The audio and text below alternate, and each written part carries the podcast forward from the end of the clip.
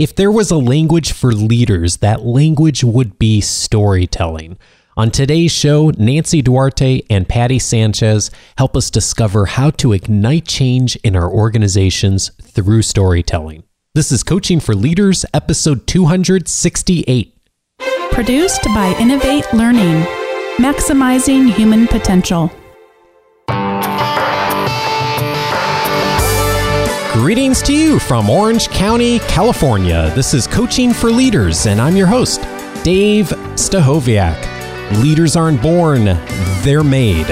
And this weekly show gives you access to the practical wisdom that will empower you to become a better leader. And I am really glad you tuned in today because I have two people with me who are not only experts in communication, but have been helping organizations for many years and leaders to become more effective communicators. And uh, I have been recommending their work for a long time. So I was thrilled when they reached out about a new book that they have just come out with that uh, also taps into so much of the important work that all of us do as leaders in being able to lead and communicate about change.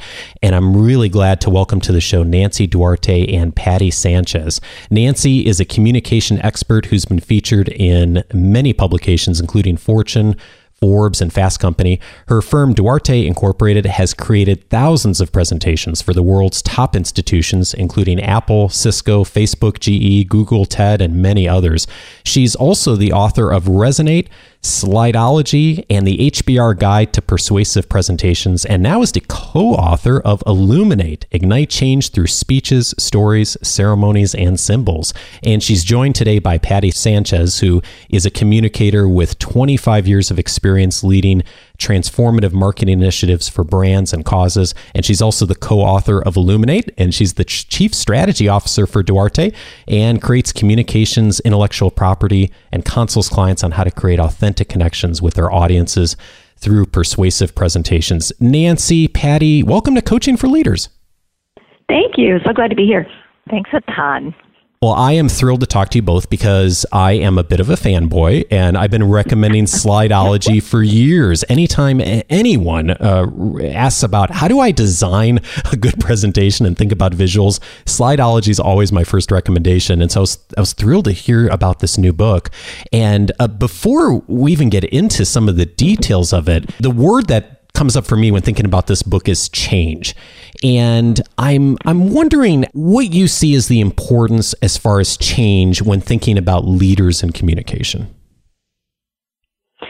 Well, you know what comes up for me. This is Patty. Is I it's it's not really optional these days, you know, and and and so it's funny because I think we we talk to people in all kinds of organizations who don't necessarily always label what they're doing as change per se, but they're always, uh, if they're healthy organizations, in a constant state of evolution and of flux, and that is because the world around us is changing, and uh, if especially if we're growing businesses, uh, we have to keep uh, adding new capabilities, you know, scaling our processes, bringing in new talent so that we can continue to serve our customers. So that equals change. It, it, so it permeates our environment, so we have to deal with it.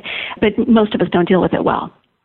I agree. And uh, I, I, was surprised when I did my graduate work in leadership and how many classes were on change. And I remember thinking at the time, why aren't there some more classes on how to keep things going the way they are?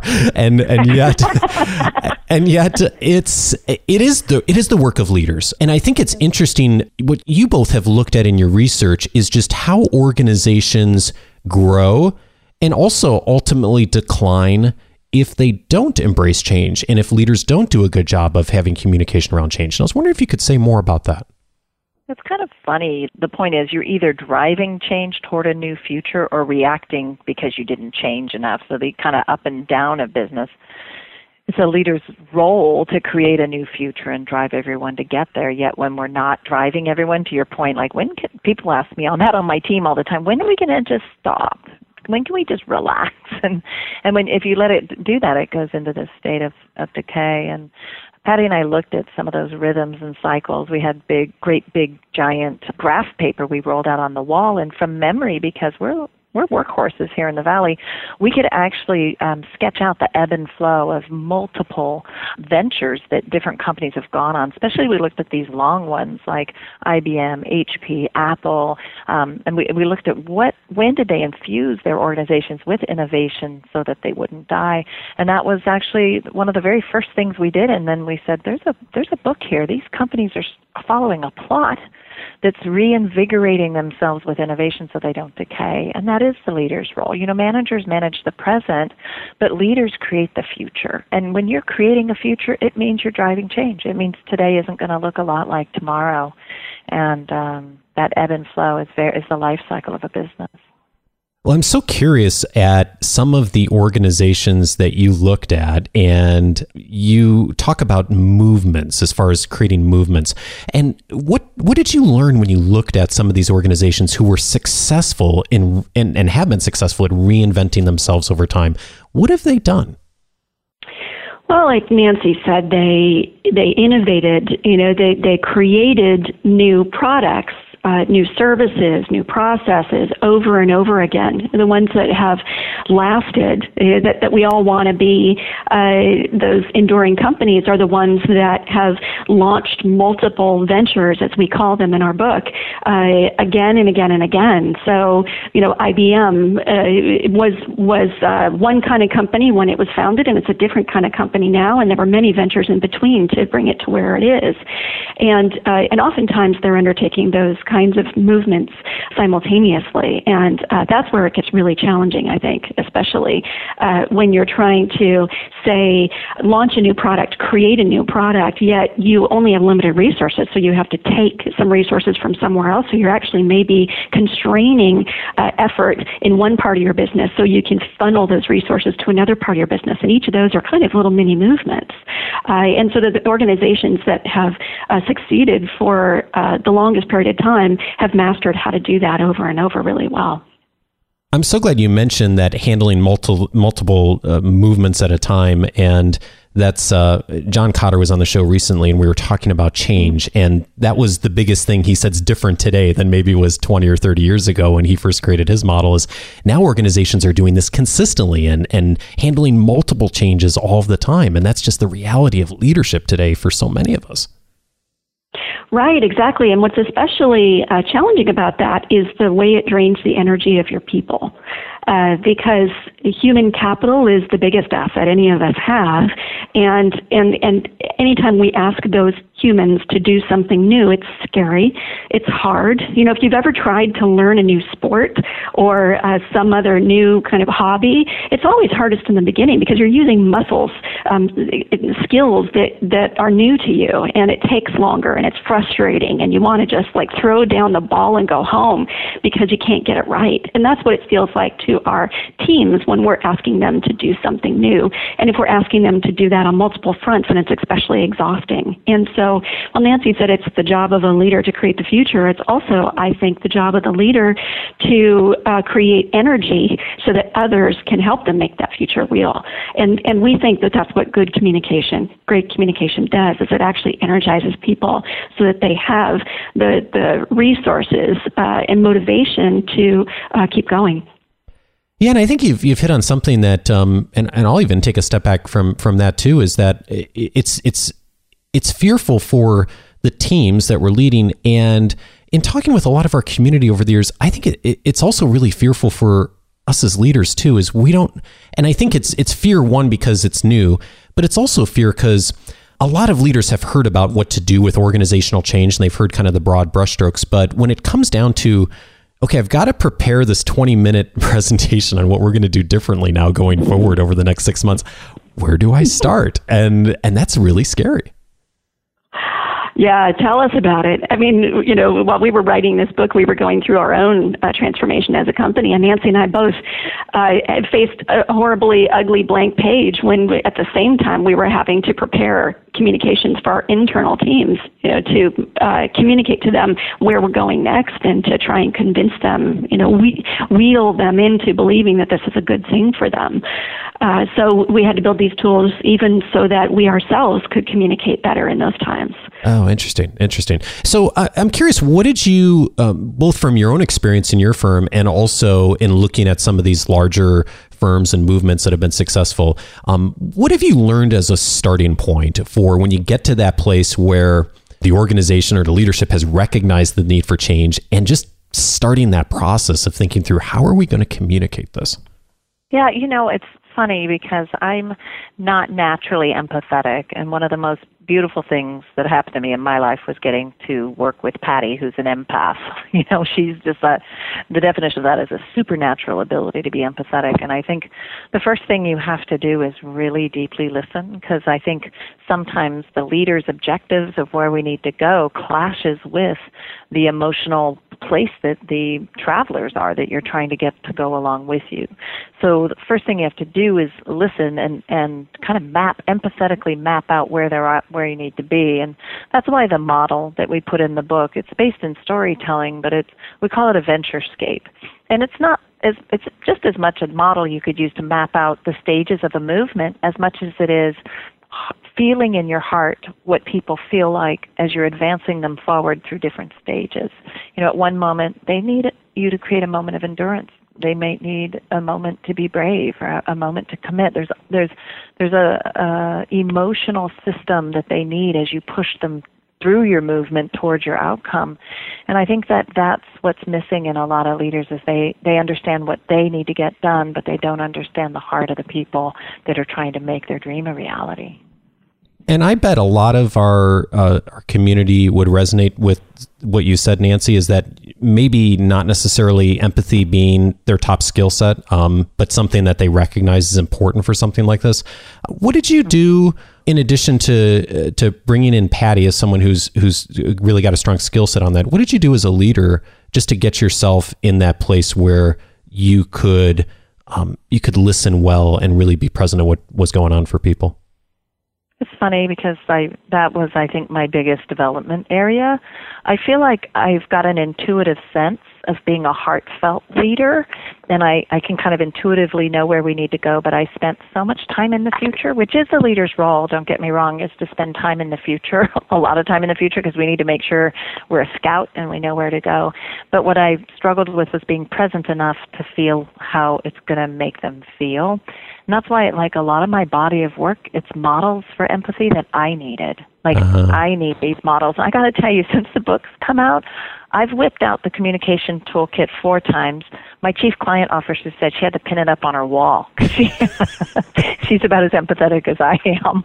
But she needs like when when you naturally lack this ability to sense right then in the moment, it helps to orient yourself to, oh, that's right, we're right here. And, oh my gosh, they need to hear a crossroads story or oh my gosh i should be doing a revol- revolution speech right now. Like it yeah. helps you know the nature of how you need to communicate at each phase and i really needed it. I needed it as much for myself as i wanted to give this away as a body of work. And and isn't some of the best work the work that actually helps us too that we create yeah because uh, i mean patty was treading lightly. I mean, there were moments when I came in and I'm just like processing, like, oh my God, Patty, you know, how, why is this happening? And she would have this really tender way of reframing it from the shoes of my staff and it was so poignant it it it it made me cry. I mean there was a couple times where we both just had tears in our eyes. We're like, "Oh my god, what we're writing is true because we really needed this right now and the people mm-hmm. need this right now." And so it was almost like writing the book in the very petri dish that it was, you know, it was like weird this weird meta. yeah, what a fascinating thing. really poignant, do. really poignant. Yeah. we're about 120 people, so that 100 person mark is really hard to cross over, and that's kind of that what we're busting through right now. So it's fun. It's good. Uh, Patty, I'm, I'm also thinking about our audience. A lot of them who are senior leaders in their firms and are reporting to a leader who's like Nancy in some cases, where wanting to get better at something, but maybe not having the skill set in that area that they need as much to drive a change. Um, how did you work with Nancy and what did you do in order to influence change in a way that was helpful to her and also the organization? Well, really simple things at times, you know, like asking a question, well, what if you were new, you know, to this role, just like these people are, what would you be thinking and feeling, you know? Or think back to a time when uh, you had to pick up the phone and try and pitch somebody a, a new service, and uh, and and they hung up on you. You know, it wasn't always easy. Try to remember what that time was like. Uh, that's probably what they're feeling right now. And I think that's one of the things, one of the insights that led us to the uh, the power of storytelling as a change making tool, as well as an empathetic listening tool for leaders. So, you know, Nancy rattled off a couple of the speech or story types that are in the toolkit that the book talks about. But for instance, when uh, in the middle of this change journey, we describe the, the, it as the messy middle, and what we label the stage as fight and climb, because that's what people are having to do. They've already committed to your vision, uh, and they've taken some steps toward it, which is dream and leap. But now they're really in the fight. They're in the struggle uh, to try and make progress toward that vision. And the bigger it is, the harder it is, the more they're running up against obstacles of all kinds. And so when you imagine that you're that person who is trying to do what your boss tells you to do, and you really want to believe it's going to work out, but somebody inside or outside or inside or outside the organization is saying this is stupid. Why can't we do it the way we used to? They're sabotaging your every effort to try and make it successful. It really does feel like a battle against a monster of some kind, and they really need encouragement. And so, for instance, you know, one of the story types that we unearth there that leaders often use is this overcoming the enemy story. People need to hear an anecdote about a time when you or someone like them or someone else that they can relate to was up against an, a, a foe like that and found a way to, to win.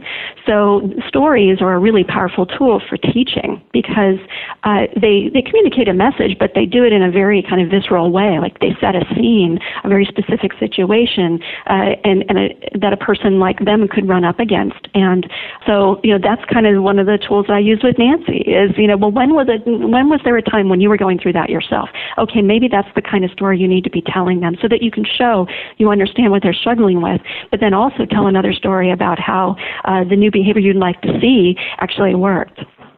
So it's a process of the leader really uh, listening and, and, like you said earlier, having empathy, meeting people where they are, and finding the right language communication model, whatever it is, in order to have empathy, but then also to encourage people to take the step forward. Is that a is that an oversimplification or is that accurate? No, that's exactly right, and I, I think that's um, it's hard for leaders to do that work though because uh, you, maybe you have total conviction that the the vision is right, and you just can't see the alternative. You don't understand why people don't get it, and so you need someone else who can play that in role play the person who's resisting or struggling and help you see it from their perspective.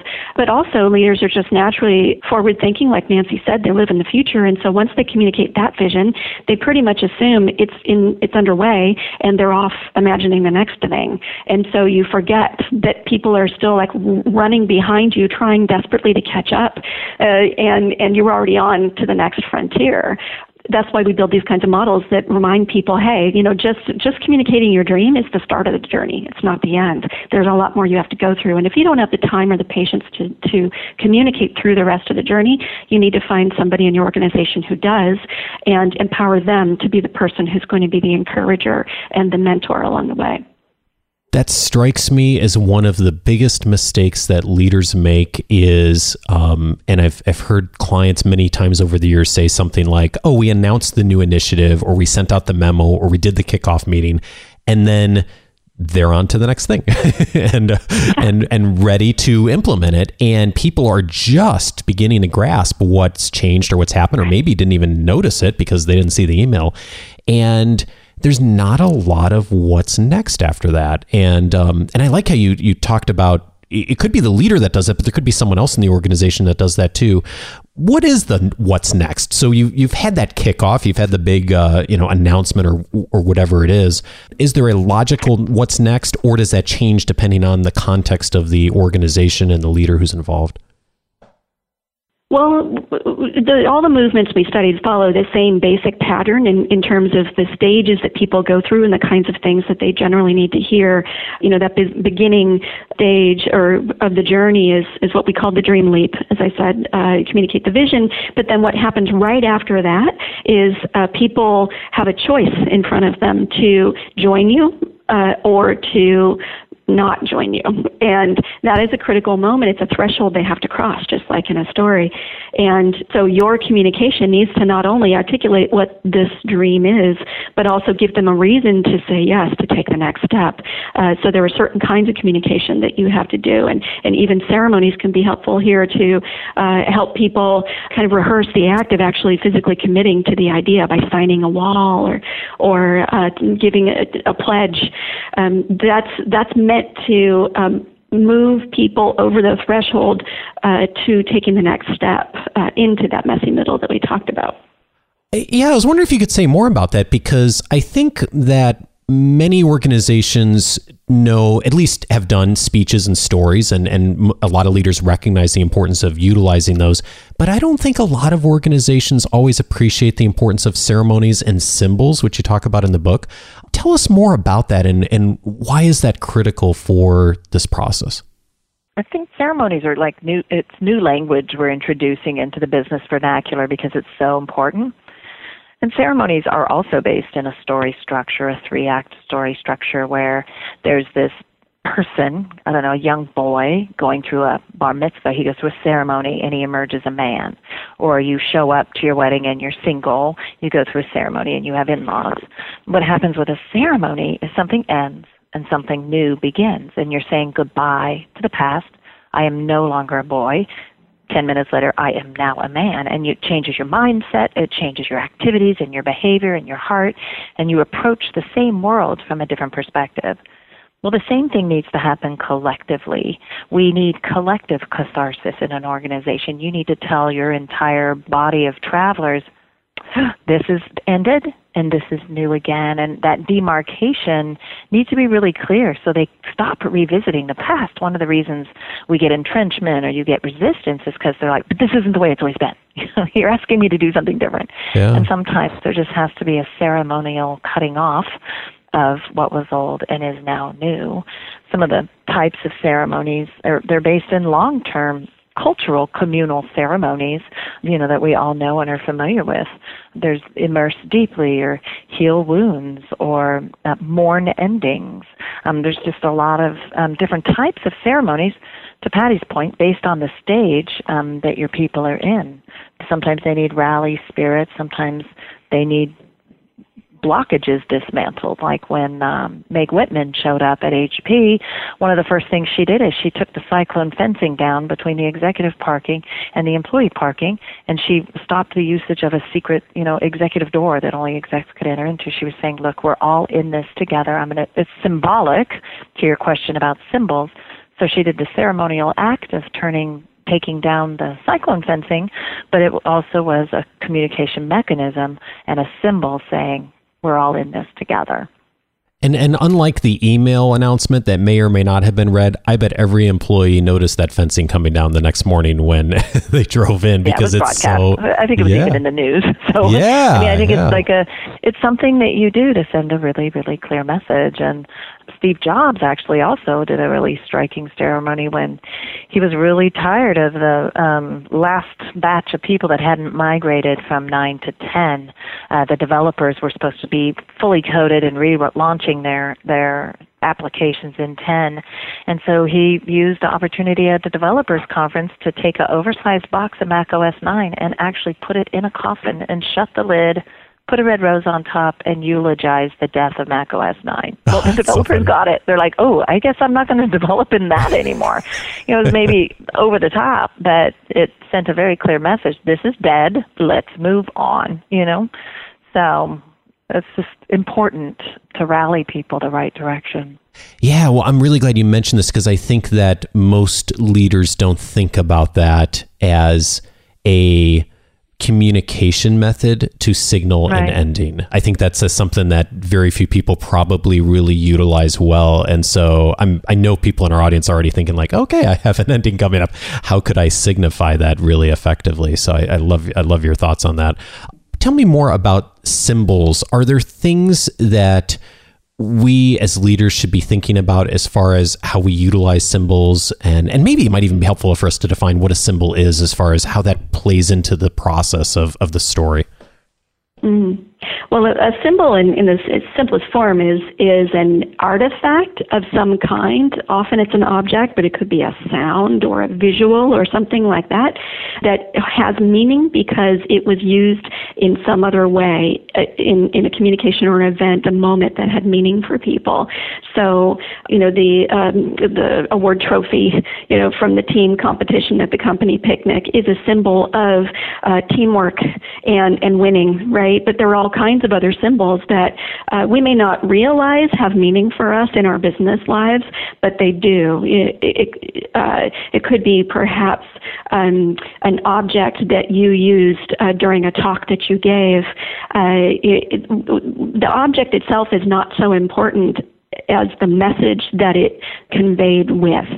And so after that moment in time that had a real effect on people, the object or that symbol then becomes to kind of stand for what they experience together. And that's why they're so powerful. I mean, you see this a lot uh, in, in social change movements, you know, the, uh, whether it's a, a raised fist or a chant, hell no, we won't go, or something like that. Those are, those are shorthand for a shared message and a shared moment that people experience together and people repeat it over and over. And that's really the power of a symbol is that it, it makes an idea and the emotions associated with that idea very viral, makes it easier to spread.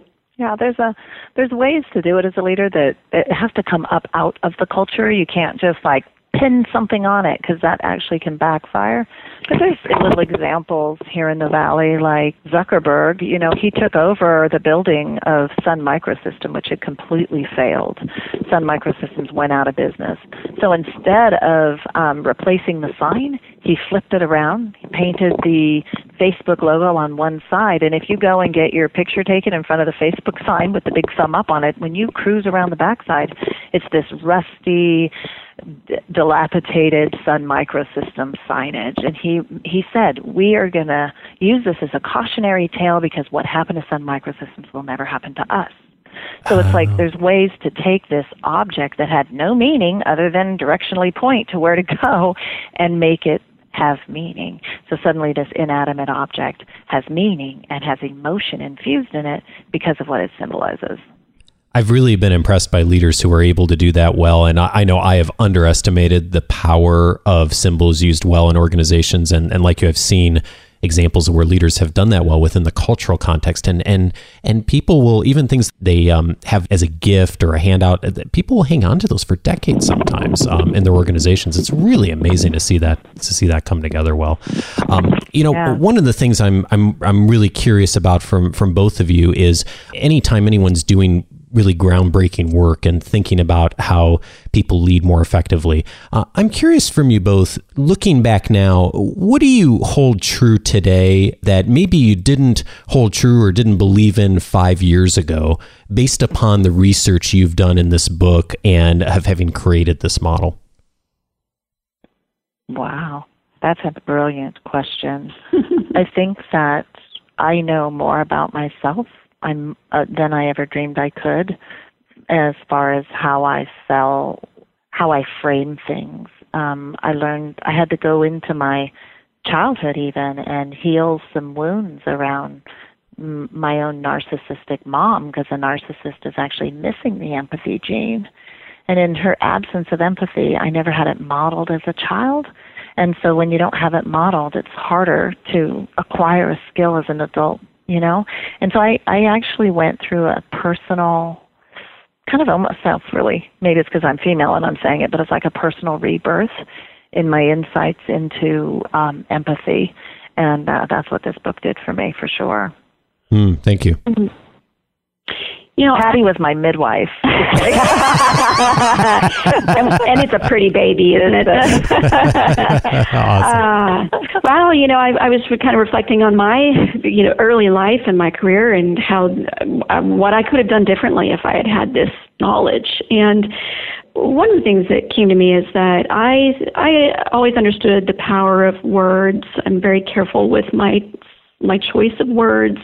I'm learning how to embrace visuals too, especially in the Duarte uh, community. I'm learning so much about how to visualize ideas. But I also never really thought about the impact of my energy you know, when I communicate, uh, not just nonverbal communication, but even just remembering that I am in a lot of ways a symbol of the change I want to see. And so I have to be deliberate about what I communicate and how I communicate, uh, and remember that uh, if I want people to feel brave, I need to show what bravery looks like. If mm. I want people to uh, feel gritty and capable of overcoming and, and enduring, then I need to model what that looks like. Oh well, thanks to you both for that. That's uh, that's so helpful because that's just such a real, such a real kind of thing that so many of us are are managing in our organizations and trying to develop ourselves. And uh, one of the common things I hear from our audience is, "I'm navigating change." I know I need to think about this strategically. Where do I start and what do I do? And I think this model is a really great starting point of not only from the big picture piece that we've talked about today, but also the tactical how to a uh, process to go through it. And um, Patty, you you were telling me offline that one of the um, there's a couple of tools we'll make available to our audience and i'll get the links in our show notes. And one of them was a matrix and i was, I was wondering if you could say more about that tool and how people may interact with it in, in a way that would help them to uh, really appreciate the power here Absolutely. Well, this is that uh, magical resource that Nancy and I both turned to when we were writing this book and trying to figure out what the heck to say and how to say it in our own journey of transformation. So we call it the Torchbearers Communication Toolkit, and it is a um, a quick reference of, of the five stages of the journey, and uh, and then uh, all the different kinds of speeches, stories, and ceremonies and uh, symbols to a certain extent that you can use in each of those stages. So it, it's almost like a magic eight ball. You know, you just shake it, and and it tells you uh, something about where you are right now and what you need. Um, but it's even more useful than a magic eight ball because it actually tells you what to say. It doesn't say things to you only. Um, so it's a pretty cool resource, uh, and um, we're really excited to be sharing it with people as as kind of like a 911 for their change communication. You know, pick that up, have a look at it uh, when you're stuck, and and it'll help you um, get clear about the next thing you should communicate. Fabulous. Uh, so I'm going to get links to all of that in the show notes. In addition, we'll put a link to that directly at coachingforleaders.com slash torchbearer. And so that way folks can access it quickly and immediately, especially those of you who are navigating this right now. And there'll be tons of other resources on the show notes for those of you who get the weekly leadership guide. Nancy, Patty, thank you so much for taking the time and for not only uh, the work you've done here, but also just all the work you've done over the years to help leaders communicate uh, so well. I'm so grateful for it. Thank you. It was a blast talking to you. And good luck to you all in your change efforts. Nancy Duarte and Patty Sanchez are the authors of Illuminate Ignite Change Through Speeches, Stories, Ceremonies, and Symbols. Thanks again. Thank you.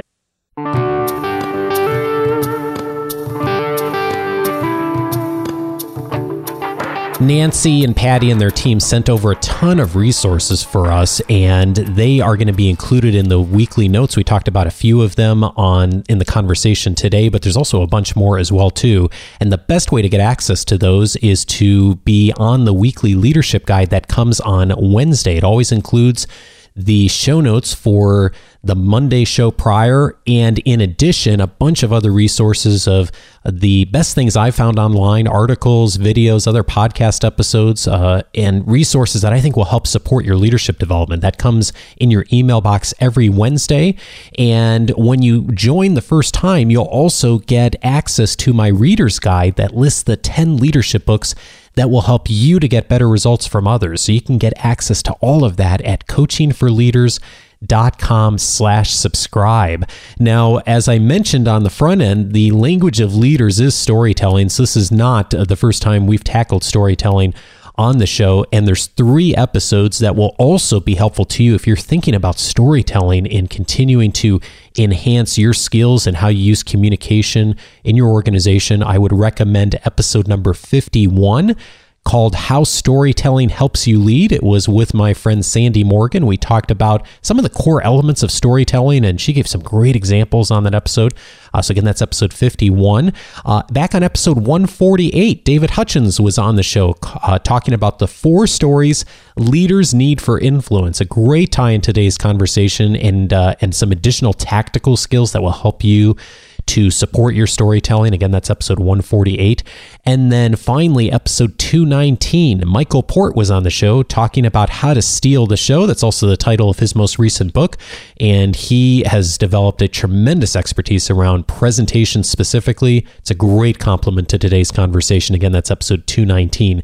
And to get to any of those past episodes, just go to coachingforleaders.com slash the episode number and you will be able to find those very easily. And one additional note, speaking of related episodes, my friend Sandy Morgan and I, who I mentioned was on episode 51, also co host a podcast called Ending Human Trafficking, which is produced by Vanguard University and the Global Center for Women and Justice, which Sandy directs at Vanguard. She's one of Bonnie's colleagues, and uh, it is a important show for all of us to learn about uh, how what we can do, not only personally but in our organizations, about ending the global issue of human trafficking. Sandy and I have been doing that show actually longer than Coaching for Leaders has been going on. It's been going on almost six years now. So, for those of you who have an interest in that effort in the world, uh, thank you if you are already aware of that and doing things about it. And I would encourage you to check out that show. Again, it's called Ending Human Trafficking. You can find it on iTunes or whatever podcast app you listen to this show on.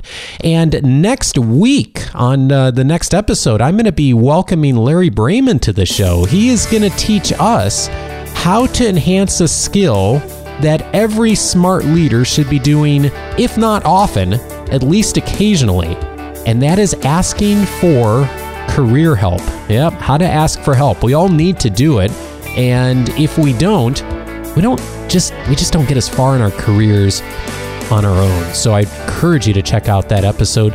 Also, a big thank you this week to PSB 8 in the United Kingdom for the kind review on iTunes. Thank you so much. They mentioned that they have passed along the show to a number of their colleagues. I can't think of a greater compliment for the work we're doing uh, than those of you who have passed along the show to others. So thank you for those of you who've done that. And if you found this show helpful, please pass it along to someone that you care about. And uh, thanks and have a great week. Take care.